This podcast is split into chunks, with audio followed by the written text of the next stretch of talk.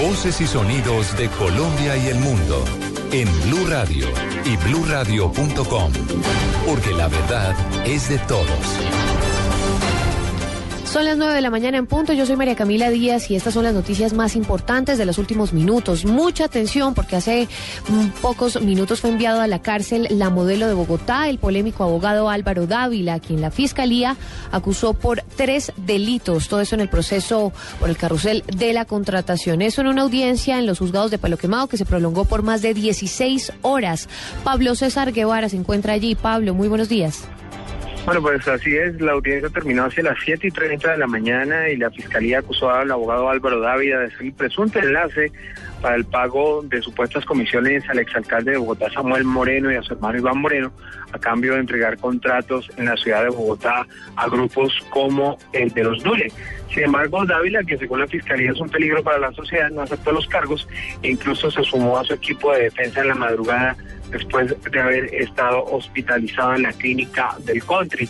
Pero la fiscalía advirtió con base en los testimonios de la justicia, o a la justicia mejor, de los primos Nule, de exfuncionarios del IDU como Inocencio Meléndez y de registros de salida del país, que Ávila se concertó en su apartamento y en ciudades como Miami con Iván Moreno y los contratistas Julio Gómez y Emilio Tapia para controlar la contratación en Bogotá.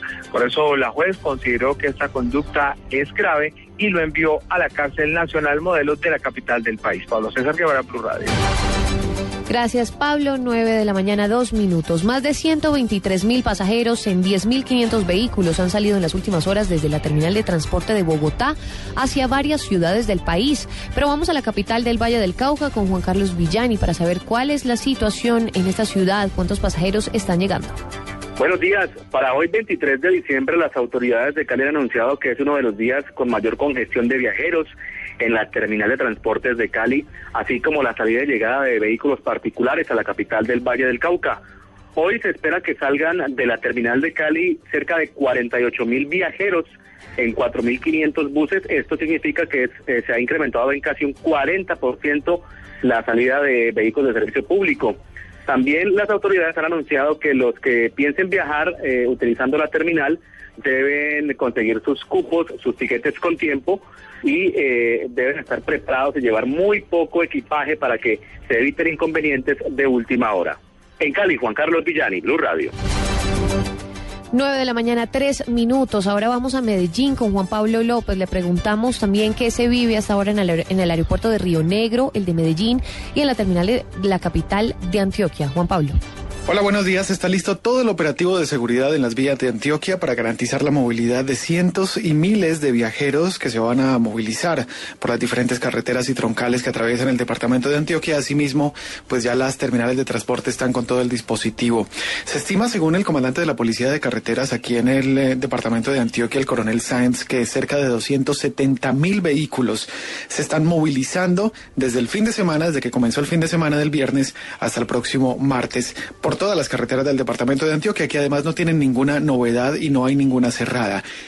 Y también se estima que cerca de 250 mil pasajeros van a salir y entrar desde las terminales de transporte, tanto la del norte como la del sur, las principales terminales de transporte aquí en el departamento de Antioquia. Todo el dispositivo de seguridad está listo. La policía ha dado plena confianza para que los viajeros se movilicen durante estas festividades de Navidad y de Año Nuevo. Información desde Medellín, Juan Pablo López, Blue Radio. Noticias contra reloj en Blue Radio. 9 de la mañana, 4 minutos. Por lo menos el 70% de los homicidios que se registran en Barranquilla y su área metropolitana tendrían relación con el microtráfico de alucinógenos. Esto según el análisis del comandante seccional de la policía, el brigadier general José Vicente Segura. La primera dama de la República, María Clemencia de Santos, sigue su recorrido por el país para llevar regalos de Navidad a personas de bajos recursos. En las últimas horas llegó a San José del Guaviare y Calamar, en el departamento del Guaviare, para hacer entrega de kits que contienen ropa, zapatos, cuadernos y juguetes. Asimismo, aprovechó su visita para hacer entrega de 800 regalos a miembros de la fuerza pública de esta zona del país. La Oficina Nacional de Emergencias en Chile decretó la alerta roja por un aumento de actividad sísmica en el volcán Copahue, esto en frontera entre Chile y Argentina, pero descartó la posibilidad de una evacuación masiva porque el área de riesgo no afecta a ninguna población cercana. 9 de la mañana, 5 minutos. Sigan en Blue Radio.